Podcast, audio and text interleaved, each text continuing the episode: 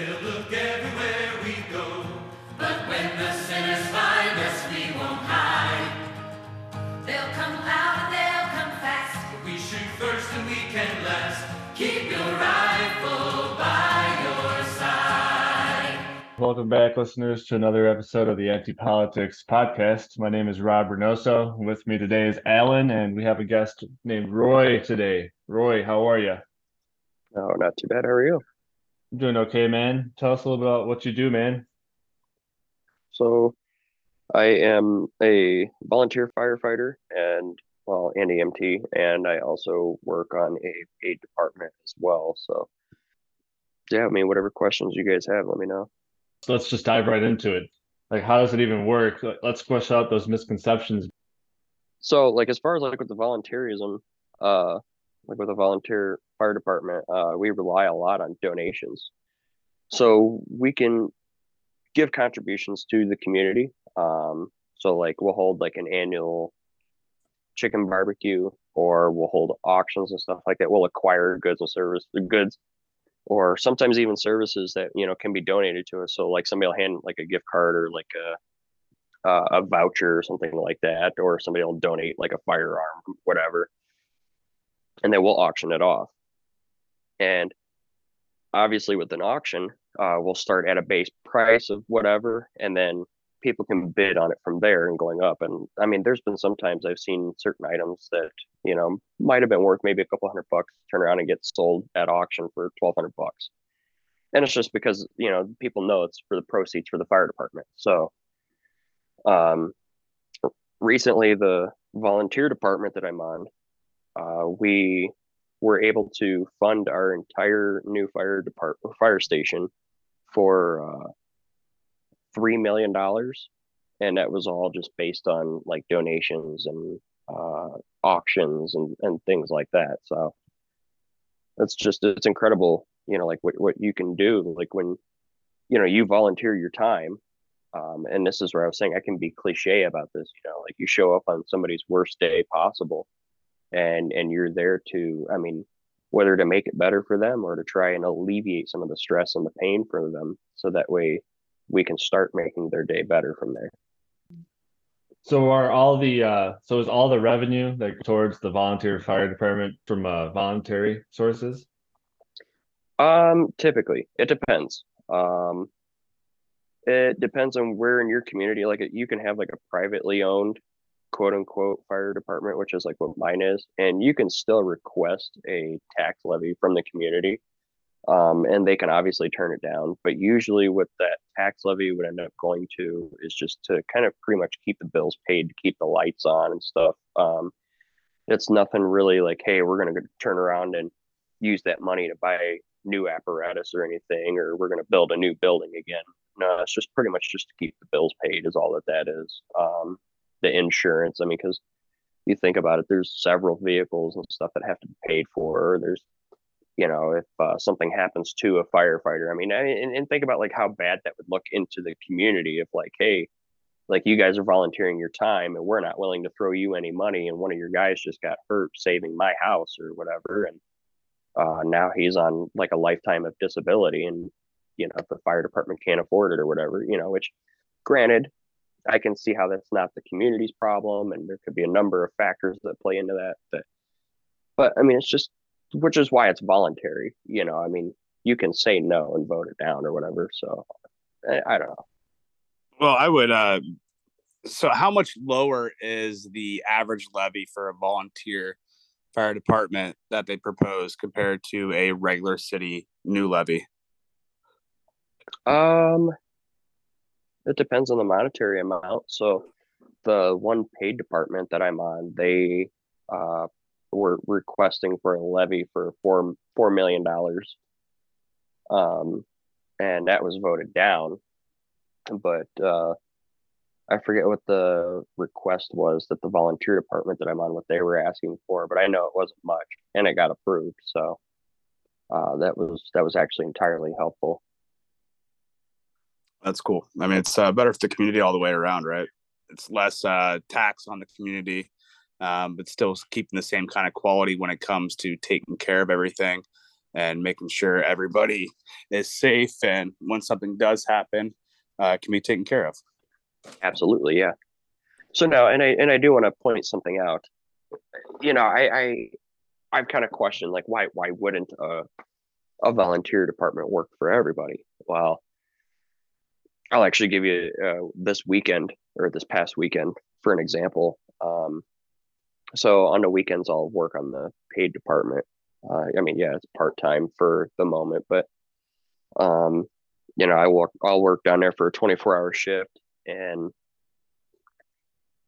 we just got slammed with call after call after call after call. I mean, and there was, there was three of us on shift at the time. And, and eventually there was only two of us, because one guy had to go to his, his other job.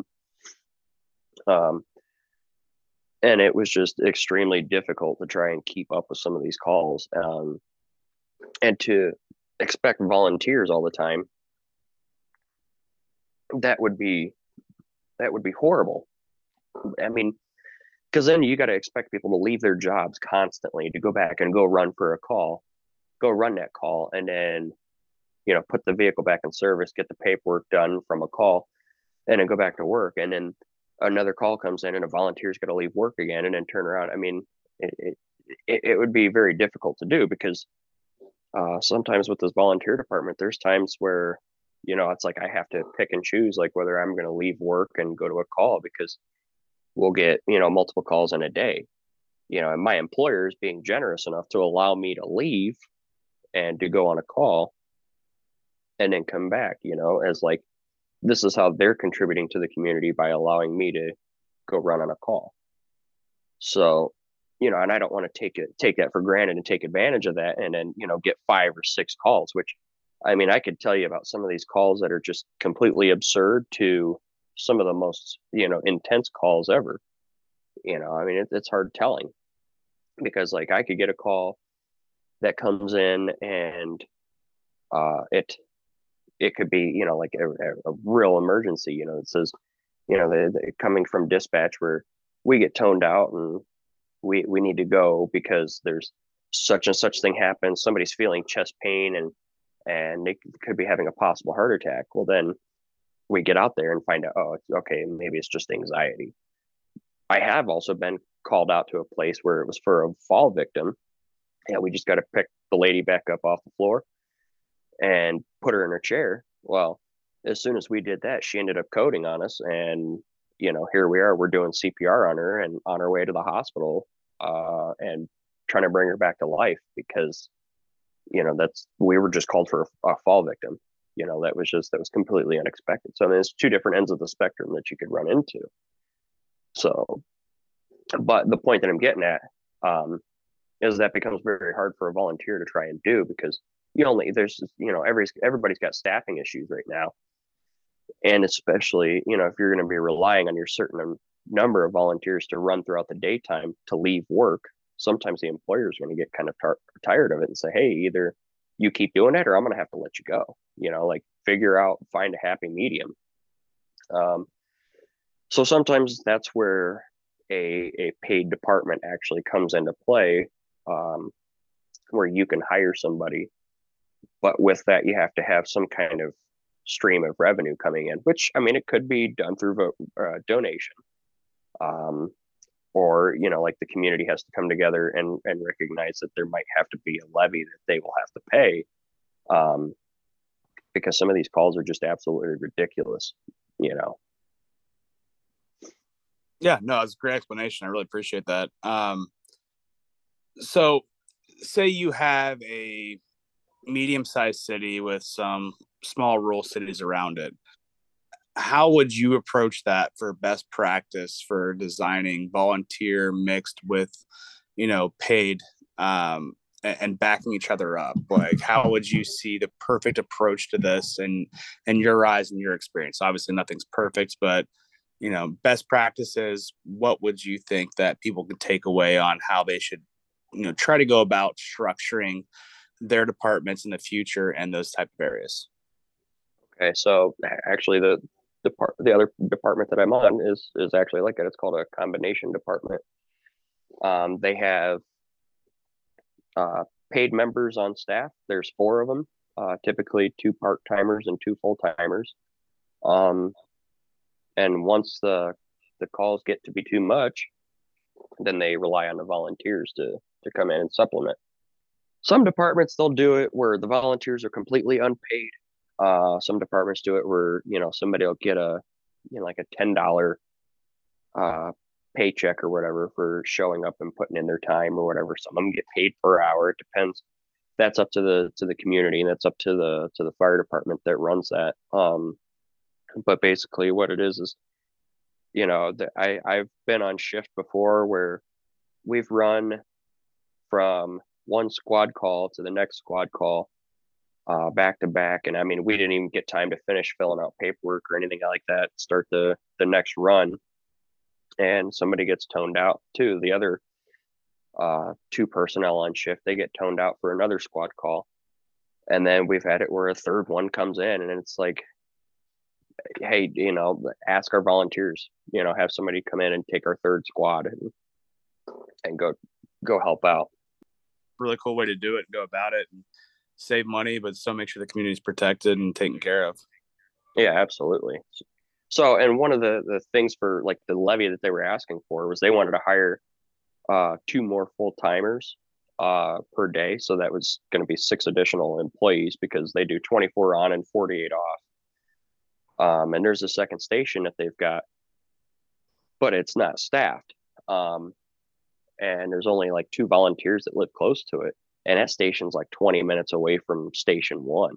So mm. if we get a, a call out that way, a fire, a squad call. I mean, we there was one time we had a call out there for uh, a lady for difficulty breathing. We get halfway there and find out she's in full arrest. Um, and by the time we get there, nobody knew how to do C P R. And that's usually what's going to help somebody the most, is if somebody's on scene is providing C P R by the time we get there, so we can take over and continue. That'll give somebody's best chance for survival. Um, but nobody knew how to do C P R. By the time we got there, you know, she was already, I mean, there was nothing we could do. So we were asking if we could uh, have that levy so we could have two people at that station, so that way they would be closer. So in a case of something like that again, we'd be, you know, we'd have time would be on our side to help people the most. So. So is, is there uh, like substations or volunteers that are in between those type of areas that you guys have thought about doing, so you can like get there quicker, where it's a volunteer person like, hey, this is twenty minutes away from the station, but we have this person that's qualified to be able to take care of this kind of call. He can get there first, or she can get there first. Um, start addressing the issue, and then you guys get there with everything else. So we, okay. So I'll actually, I'll talk about a rough call that we had. Uh, we had a, an accident that happened. Uh, guy, he, uh, drove his vehicle into the side of a barn, uh, wasn't wearing a seatbelt. And from the impact, uh, he ended up sustaining some serious, serious injuries. Um, and there was a couple of people who lived close, uh, and got there well before we did with the squad. And they immediately already started radioing up everything that was going to be needed. They started rendering all the aid that they could at the time. They called for a helicopter and everything. Um, with the, with the injuries that he sustained though, I mean, there was really nothing that could have been done. Um, five minutes in the back of the squad, and and he uh went into arrest, um and we worked him all the way until we got it got to the hospital, and the doctor had to call it. Um but the point being is is that, yeah, to answer your question, there definitely are people that can show up on time or show up on time and start rendering the aid that could be necessary. But I mean, sometimes it's not even that's not even enough. I mean, there was there was nothing we could do for this guy. So yeah, It's a, it's a weird balancing act, right? Yeah. But I mean, for a fire, sorry, uh, you're you're gonna you're gonna need a, a, a full crew with an en- with an engine or a tanker, and get them there on time. So, do you think uh, a structure like that work in a more populous area, like say a suburban town? I definitely think that there is a there's certainly a place for a volunteer system and a even a combination department. Um, and I think the more urban and the more populated areas you go, I think you need to have more and more of a dedic- dedicated crew. Um, initially, before I had kind of gotten into this and even run a lot of the calls that I do, I didn't, you know, I was, I didn't think that, you know, why, why would a big city need, you know, X amount of firefighters or paramedics or whomever, you know, on staff at all times. And I mean, to give you an example, there is a uh, metropolitan area close, close to me that ran thirty-one thousand calls last year. Um, I mean, and they have several stations.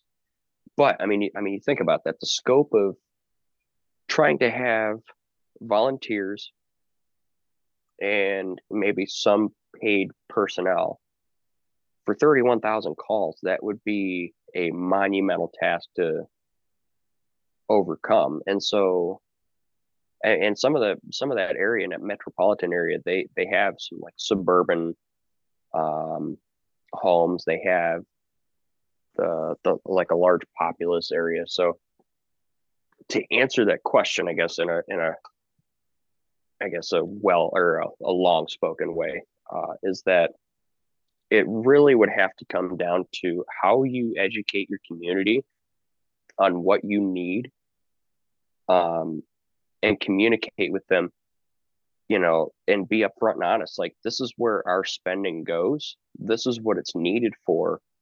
And this is what can happen without it, you know, and then, you know, try to inform them appropriately, you know, like if, if they, they can, they have the option to vote down or, you know, that it would actually be very helpful to have some kind of levy in place.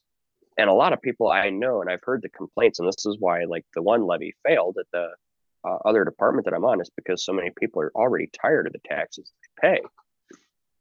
You know, but it's already sat and been sat and explained to them, you know, hey, this is all we can do. And this is what we're limited to. And these are going to be the results that you're going to get. We'll do what we can. We'll, we'll run the best that we can, but this is, this is all we can do. And actually, I'll share it with you guys. It's a tough question because, yeah, I mean, obviously there's going to be people out there that want to donate their money and they understand what they are donating to. But at the same time, you know, you run into the unfortunate circumstance where sometimes you try to force people to pay that money, you know, and a lot, and I, and, and a lot of people aren't going to be okay with it. And I absolutely understand why.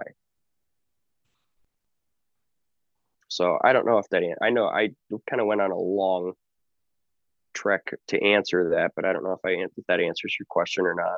Yeah, you touched on it really well there. Like, one of the trends that I'm seeing is that people, well, more specifically taxpayers, they're very opinion opinionated based on their experience with their their local municipality. Like, for example, like where I live, they have a lot of money to that they allot to to fix certain parts of their infrastructure, you know, parts that are taxpayer funded as opposed to investor owned and operated.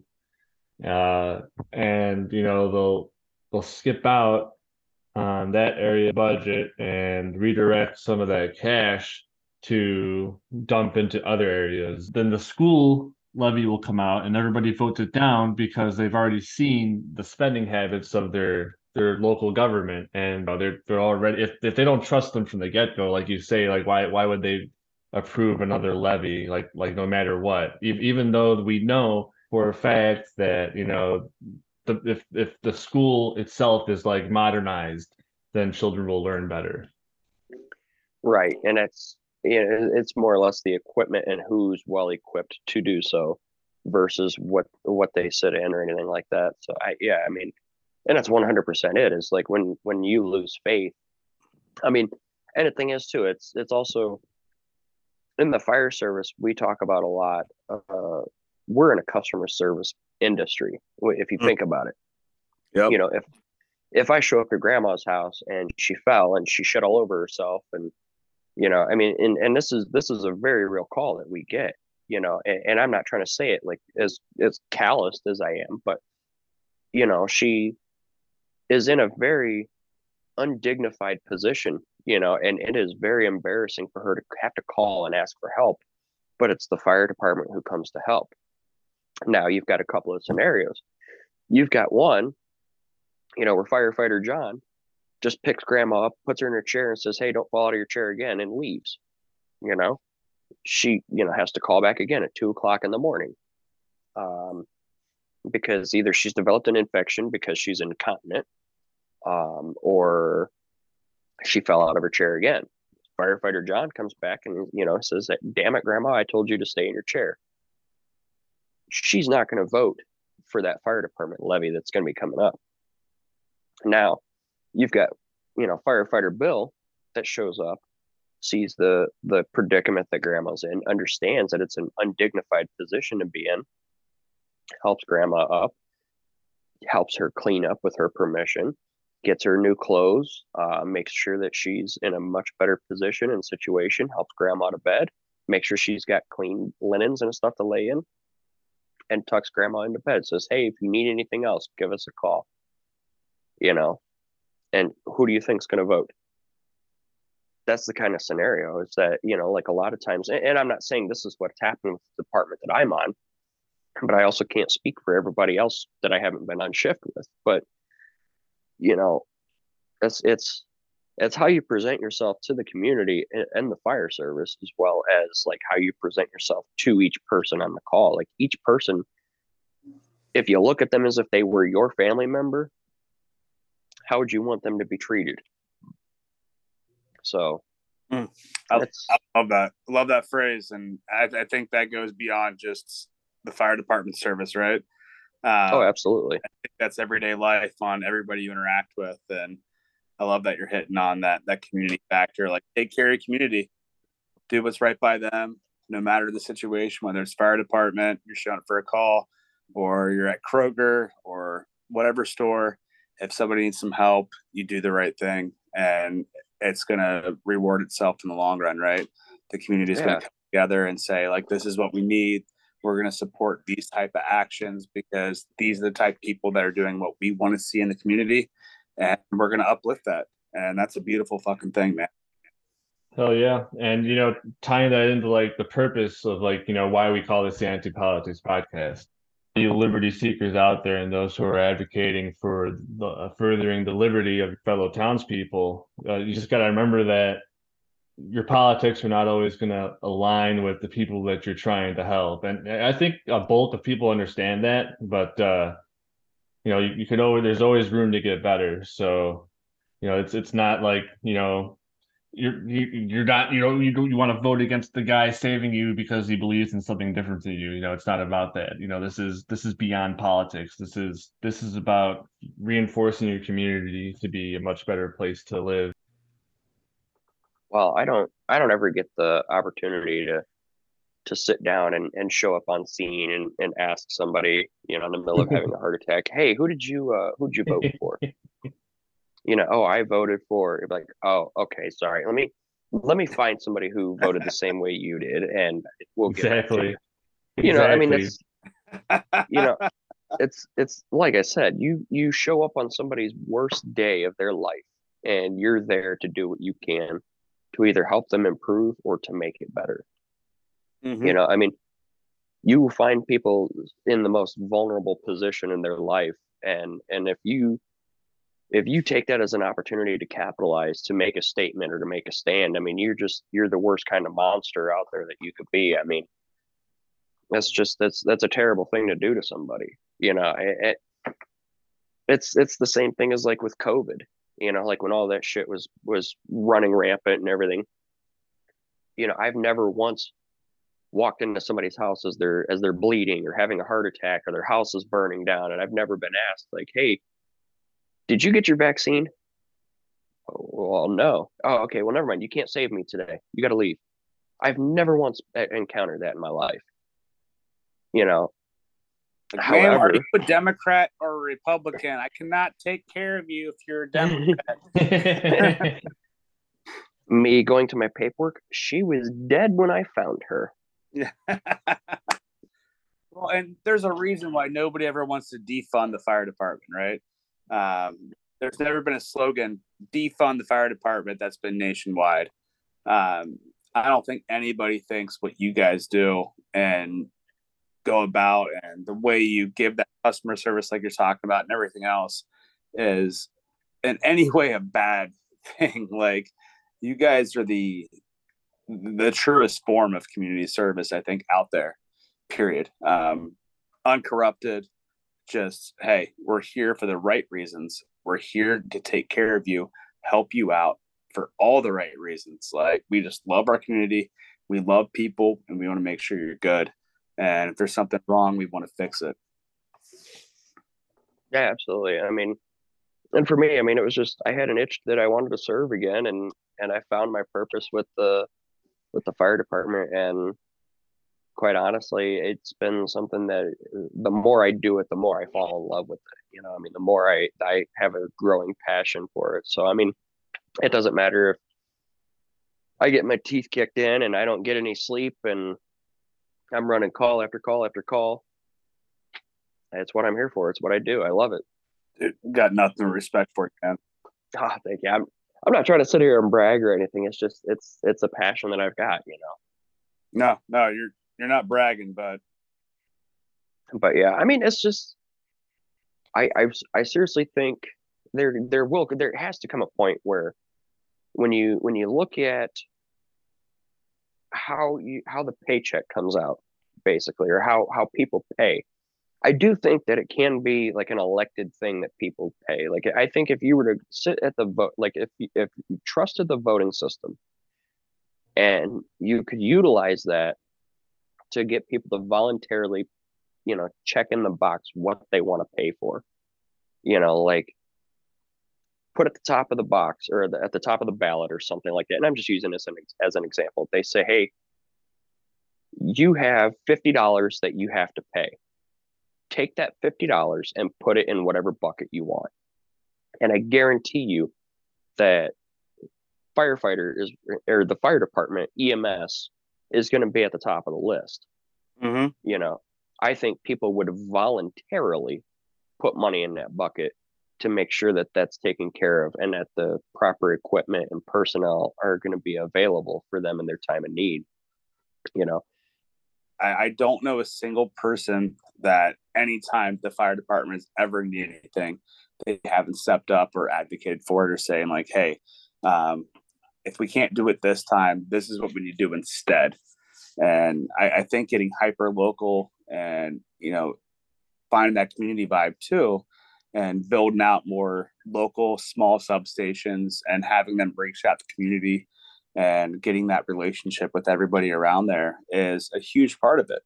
And I, I love seeing that from departments like yours for both of those. Um, love seeing it around here, like where I live. It, it's it's a beautiful thing, and that's the way it should be. I mean, fire departments initially, shit, if you didn't pay the fee and have the uh, little piece hanging on your uh, your door front, right? If you had a fire, they wouldn't show up. Yeah, I've heard I've heard of stories like that before. That's how that's how they started. They were private companies, and if you didn't pay the fee and have the uh, little plaque or whatever on your front door, they wouldn't show up. They'd just let your house burn. Now, if your neighbors on both sides had uh, paid the fee and the fire was going to spread to them, then they would show up. Um, but they uh, they would. It was a total private company, and they wouldn't do anything unless you had paid the you know voluntary tax into it. Um, so I, I like the community vibe where it's like, hey, donate what you can.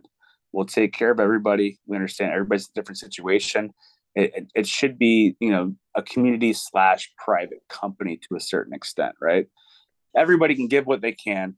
They can get out of it what they need, but they can also give in other places. That's going to help the community in other ways.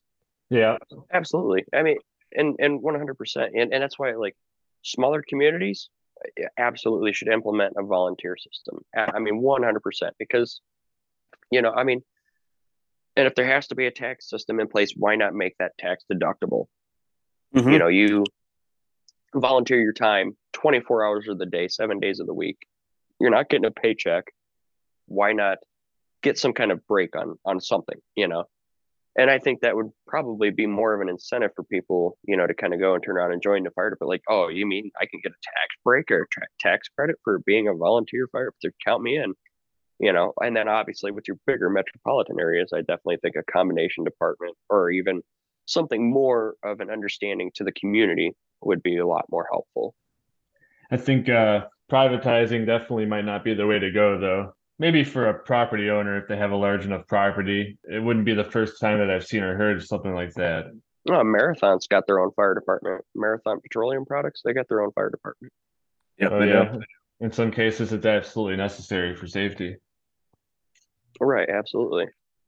I mean, and privatizing works great for certain applications like that. But, um, and I, you know, throwing back what the way it used to be, I wasn't saying that or advocating that it should be that way, but Um, as long as you make it voluntary and community-based and that everybody can decide on what's best for that community and still provide a level of service, um, whether it's through fundraising or whatever else, then absolutely, let's let's roll with it. Like, let's go.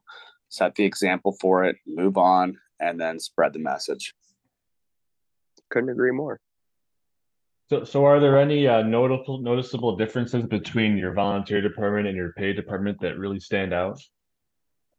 Um, so I, I don't know. I kind of struggle with how I want to say this. Um, Take your time. And I'm only saying, so I, I'll, I'll come out and say it, and it's going to sound harsh, but one department has more pride in everything that they do versus the other department. Um, so the volunteer department that I'm on, they have a lot more pride because, in a sense, they actually work harder to get everything that they've got. There was there was grants. There were, um, oh, I'm trying to think. There were there were things that they applied for through the state. Uh, there were donations that were had and auctions and and everything else like that to try and acquire every piece of individual equipment right on up through the through the building. Um, that department was started by just a couple of people in the community, and back in nineteen fifty-one, and has been running strong ever since with, you know, pretty good amount of members. And so there's a bigger sense of pride. So now, it's sort of like a built versus bought type of deal, in a hmm. sense. Um, and and, and it's. I'm not saying the other department that I'm on doesn't have any kind of pride like that, because there are there are plenty of members, I mean, myself included, that, you know, we're out there proudly making sure all the equipment is checked and taken care of. See, and then this is where some of the other differences come into play too, is the volunteer department that I'm on. A lot of the equipment doesn't get used as often. To give you an example, um, we ran two hundred thirty some calls last year from the volunteer department versus uh, the paid department that I'm on now. We're pushing fifteen hundred calls already.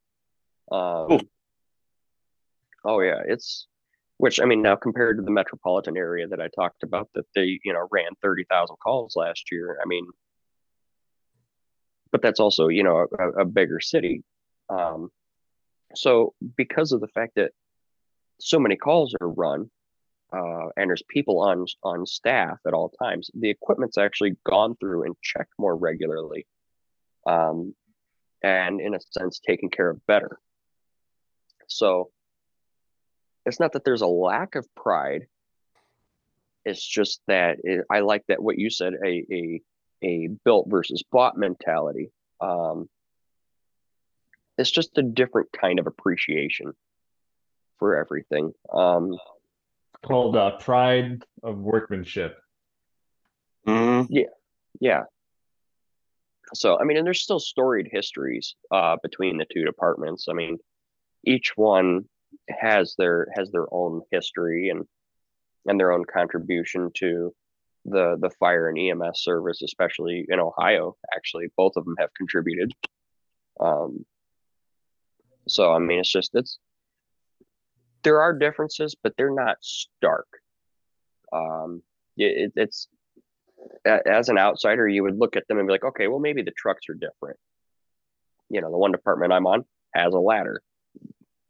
The other one doesn't. We don't have a need for it. You know, I mean, the I guess the other difference too is is kind of like uh, within the community how we're viewed.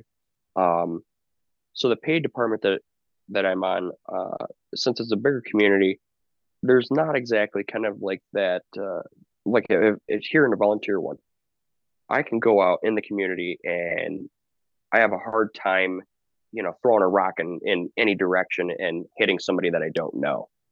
You know, like there's going to be somebody I know as soon as I walk out the door.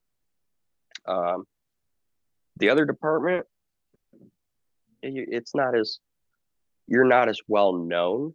Uh, the community, they know you're there and they don't pay attention to you until they need you type thing. So, I mean, there's also that difference too.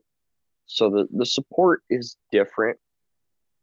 That's not saying that one community supports more or less. It's that just one community, just it's a bigger community, and sometimes that they only care until there's flashing lights outside their house, and then they're like, oh, well, what's going on? You know, so versus different mindset and culture, right? Correct. Yeah. So there's there's a few people, different groups of people that work for the cities in every city that I think people should not take advantage of. Don't forget they're there. It's uh, people that fix your roads, people that fix your utilities, and your firefighters and first responders. And you know what? What the hell? I'll throw the cops in there too. Not all cops yeah. are bad. I, I hate, and I, I love the A C A B phrase certain times for certain situations if it's specific on something happened, right? But saying all cops are bad all across the country, everywhere, that is just a, a blatant lie. Um, especially when it comes to sheriff departments. They're voted in. Those things are run on a much tighter ship. They respect your rights more than, you know, most any other department. But it comes down to community too. Like your local police community, focus on that. If there's a disruption, if there's corruption in there, then reach out to us or reach out to somebody else that can help and bring it out. But it's not as widespread and panicked out as people want to say. Uh, do they have too much immunity on th- certain things? Yeah, absolutely. In certain times, like, but again, that kind of comes down to local community, local city, local areas. Um, focus on your area that you live in. Focus on making that better. That will spread. See, and, and being in the fire service, I mean, I, I, I've had to work uh, in close quarters with, with police sometimes, and it, it's it's a, it's it's definitely an entirely different story whenever you're working to save somebody's life, and you know you've you've got that person who is just another first responder there with you. That the badge and the uniform doesn't matter. You know, when they're working just as hard as you are to save somebody's life. And I mean, I'm telling you that that was a huge eye opener for me to, to kind of sit and experience that, you know, like there's many times where you watch videos where, you know, sometimes these cops are going into burning buildings unprotected, you know, while we're masking up in the front yard and getting ready to go in. You know, these guys are, they're, they're, they're breaking the windows in and they're, they're climbing in themselves to try and get somebody out. You know, and they're doing their best. You know, looking, looking, looking at a problem collectively is never going to solve anything, but looking, examining it from an individual standpoint, you can figure things out. one hundred percent agree. one hundred percent. What was that? You know, just popping some bourbon. I thought it. I thought it was. I thought it was a chihuahua. Oh, it sounded like a sounded like a crazy sound effect. It's about that time of night, and um, I uh, got the job offer I finally wanted yesterday, last night slash this morning. Uh, oh, ex- excellent! Congratulations. I appreciate it. After I got laid off, and so just trying to celebrate a little bit at the same time as having some good conversation with you guys. Cheers. Yeah, cheers. I- drink my water to that. Yeah, I've, I've put down a gallon of water today too. So that, that reminds me. That reminds me. Drink your fucking water. Drink water. Drink your fucking water. Absolutely. I I have not drank alcohol in over a year now. Good for you, man. But that feels good. Oh, it does. I. I don't even think about it anymore. No, I, a lot of people talk about it and invite me over, like, "Oh, we should go drinking." I'm like, "No, I'm, I'm okay. I got better things I can do. I go to the bar with you and hang out, but I don't have to drink."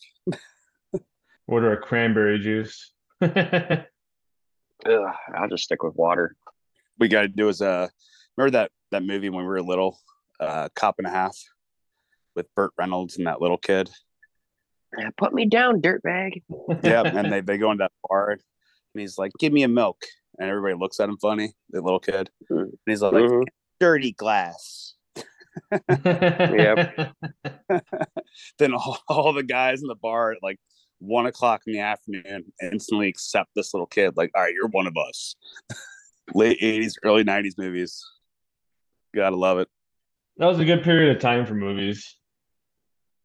We want to talk about mustaches, man. Burt Reynolds, that man had an epic stash. Ugh, so epic. Actually, I'm looking looking this up just to, to glorify it and understand where my where my standards need to be. I'm getting there. It's that's work. I see. And there was this, so I did some trainings. That's one thing I do on my own. Okay. Wait, so. you, you train your mustache? You do.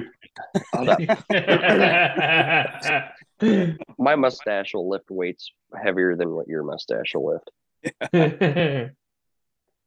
No, um, so that's one of the other things too. Uh, to actually get to the to the point too is like a volunteer department. You know, one of the things that they can ask money for is for training. Um, it, it's it's not cheap. Um, when I went through Fire One and E M T school, those were both, I want to say, uh, I'd say ballpark twenty-five hundred dollars a piece. Mm. Um, which, I mean, you think about it, one hundred eighty-four hours for each class. That's, uh, I mean, maybe not that expensive, especially considering what goes into it. Uh, but then there's like outside trainings and stuff that you can do. Um, so like I've gone to ice water rescue. Uh, where I actually, you know, put on a suit and I go jump into ice water and try to pull people out. Um, I've done, let's see, like high high rope, high high angle rescue. Uh, you know, try and get up to like taller buildings and people are hanging out the side of it, get roped up. And uh, actually, there was a video of some guys in New York where they rescued some lady out of a similar situation like that. Um, And, and I mean, all that stuff is expensive. Um, and actually what I do on my own is if I know something like that's coming up, I'll pay for it out of my own pocket and go. Um, so one of the trainings that I went to, uh, it was like, oh, a hundred bucks for sixteen hours. Um, and it helps too. I mean, I knew the guy running the, running the course too. I went to elementary school with the guy. Um, I saw this one firefighter there that had a mustache that I like decided, I was like, that that's, those are goals right there. I mean, this thing, if you were to put into definition of a salty firefighter, that was this guy. He had the leather helmet. I mean, he even had the shades to go with it. And, and this mustache dude that like, it was like mine, but it covered his mouth. And like, if he wanted it out of his way, he would just kind of take his hands, brush it, curl the ends, and it was out of the way. And it just it looked it looked superb. I'm like, those are goals. That's what I need to achieve. Love it, dude. Once you achieve that, once you achieve that, I will put that on a T-shirt and sell it. And that would be that would be that would be epic. No, I'm I'm working toward it. I mean.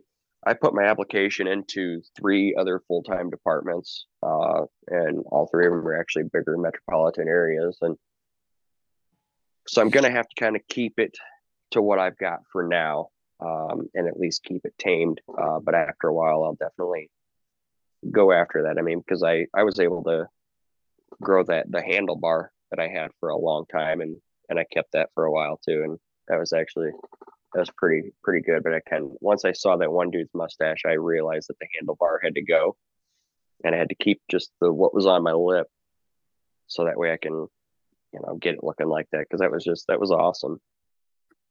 Once you get it to like the, the the peak point, you can. If you have to trim it for another job, I understand, but the peak point, we'll put it on a t-shirt and we'll sell it, and we'll use the profits to go to whatever you want it to go to, um, whether it's the volunteer fire department or some other charity or whatever it might be. Uh, but we'll let you choose and publicly choose where it's going to go. Okay. I actually already have something in mind. Nice.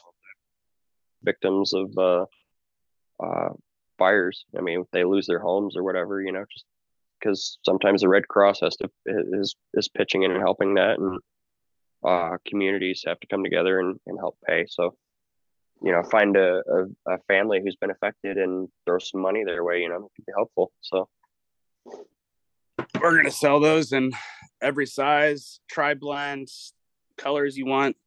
And it'll be just amazing, and we'll help everybody out in need. You're not gonna put some pressure under me now. I'm gonna get this done.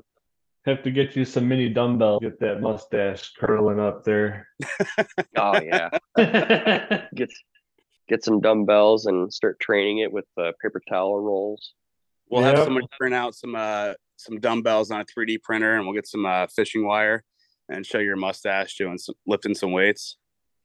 Oh, that'd be great. Now I'm gonna have to exercise facial muscles to make it look like it's actually happening. Oh, it's gonna be so good. so so Roy, be- besides uh you know firefighting, volunteer, all that, what other message or messages would you want to get out to everybody listening to today and have them focus on and try to help redefine the concept that is being pushed out by normal government, and say, hey guys, look at this this way, focus on your community that way, you know, whatever it might be. What, what, what's your other message besides that? So I know, like, when I was kind of real big in the movement and everything, um, we we're always looking for, how can we help the community the most? How can we make an impact? How can we change the media narrative? I mean, it was just, it was all about how can we change? How can we change? The message that I actually want to get out there is to, if you see that there needs to be change, or that change needs to be made, get out there and do it yourself. You can't, you, you can't hold protests. You can't hold rallies. You can't scream into the void for change without actually getting out and affecting it yourself. You know, and I'll give an example, and, and this is going to sound shitty as hell for me to say, but think about it. If, Let's say you've got a problem with the town police. Okay. It's it's running with corruption and and or the, the town government, whatever, it's got corruption in it. You see that there's no change being made. Pick up your pick up yourself and and go and figure out how you can get in there. Okay. Mm-hmm. Go go become a part of that town police then. Yep. You know, become a cop and start, try to change it from the inside. You think standing outside the door and screaming and banging on the door and telling them to change is going to change them? No. How you do that is you get in there, you put that badge on themselves, and if you're worried about how the cops are going out and treating the community, you need to get your ass out there and you need to treat them how you know the community should be treated. You can't sit there and scream at somebody to do it because they ain't going to listen. Same thing with the with their community government. You know, you got a community politician, whatever. Get in there and try to run for that position. You're worried about how this community member in the in the the, the council is hand mismanaging money, or how they're doing this. Get in there and make sure you do the right thing. And if you and if you feel like, well, I can't do that because then I might be susceptible to corruption, well, then maybe you need to lower your tone a bit and find somebody who's willing to make that change then. Figure out how you can make an effective change. Yeah, and I would go a step further than that, like not just you joining them, but several of you. And as you build up your community, if there is bullshit going on, then you have a backing. Because a lot of a lot of good cops have complained about how they've brought, you know, B S to their superiors, and they've been pushed under the rug with it, or they've been, you know, you know, the ones that have been pushed under the rug with it and had uh, bad things happen to them, and they got in trouble for bringing it up, right? So, well, and it's that's the thing. Look for the resources. Yeah, you know, I, I mean, they are there, you know, and and even at the same time too, don't be that person that pushes and shoves somebody away that's that's asking for help.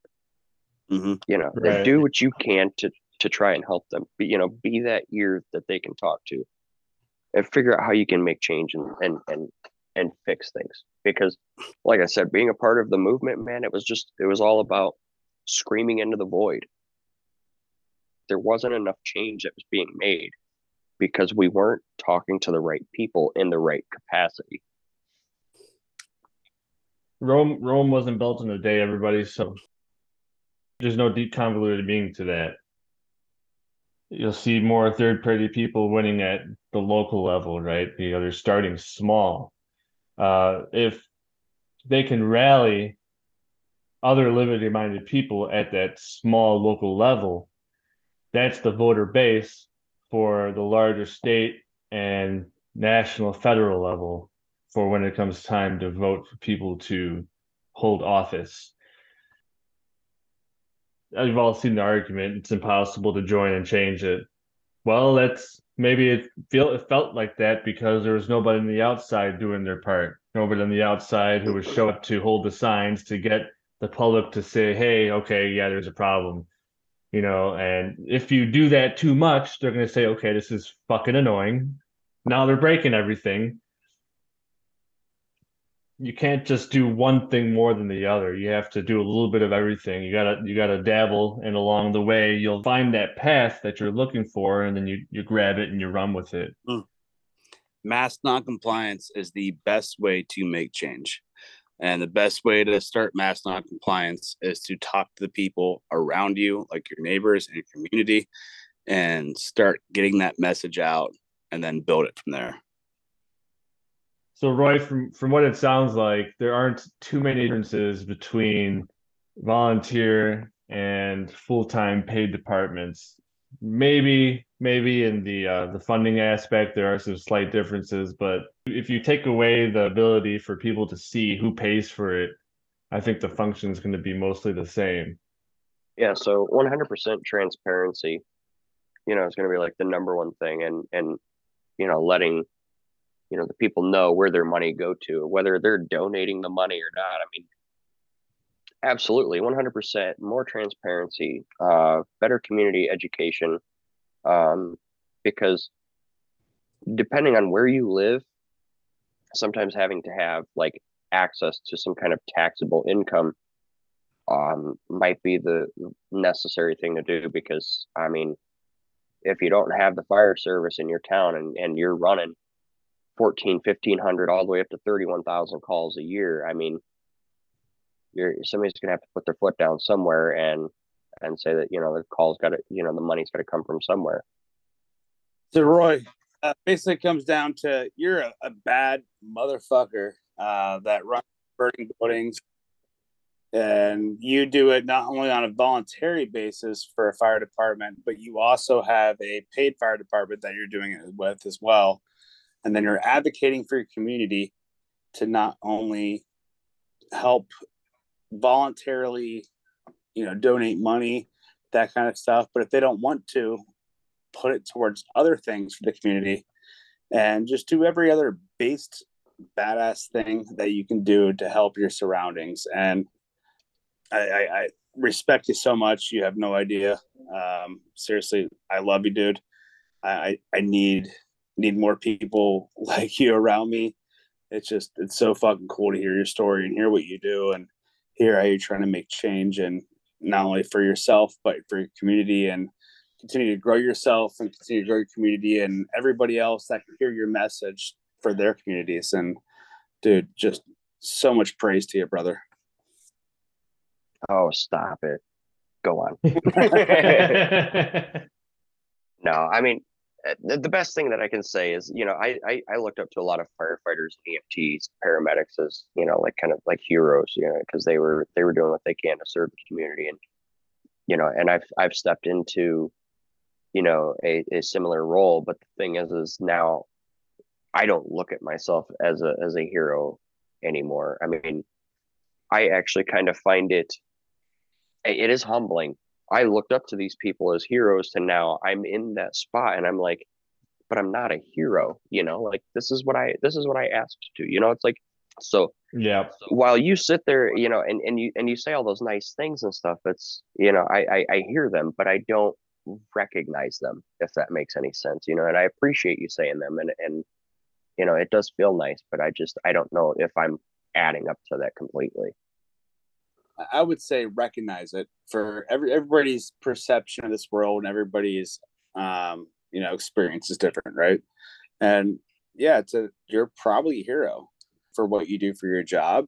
Um, you're not holding yourself above anybody else in your community or anybody else around you, that you, you see yourself as an average person. And that's the best part about that. Like, you're doing it for the right reasons. You're just trying to take care of people around you that even if you don't know them, you love them and you want to protect them and make sure you can take care of them no matter what happens and their worst possible moment. And that's a beautiful fucking thing, dude. Like, seriously, I love your humbleness on it. And obviously I, I know who you are and would expect nothing else of it, but dude, you gotta, you gotta give yourself some love on, on that kind of thing, man. And you know, we, we you're doing a good thing, dude. So what we can take from Roy here today is to get more active at, at your local level. You know, even if you can't go out and, and overhaul your police department or become a volunteer firefighter and, and leave your work to fight fires or uh, save people's lives or help people, uh, at the very least, you can talk to your neighbors and then go to your council meetings, your, your board meetings for your town.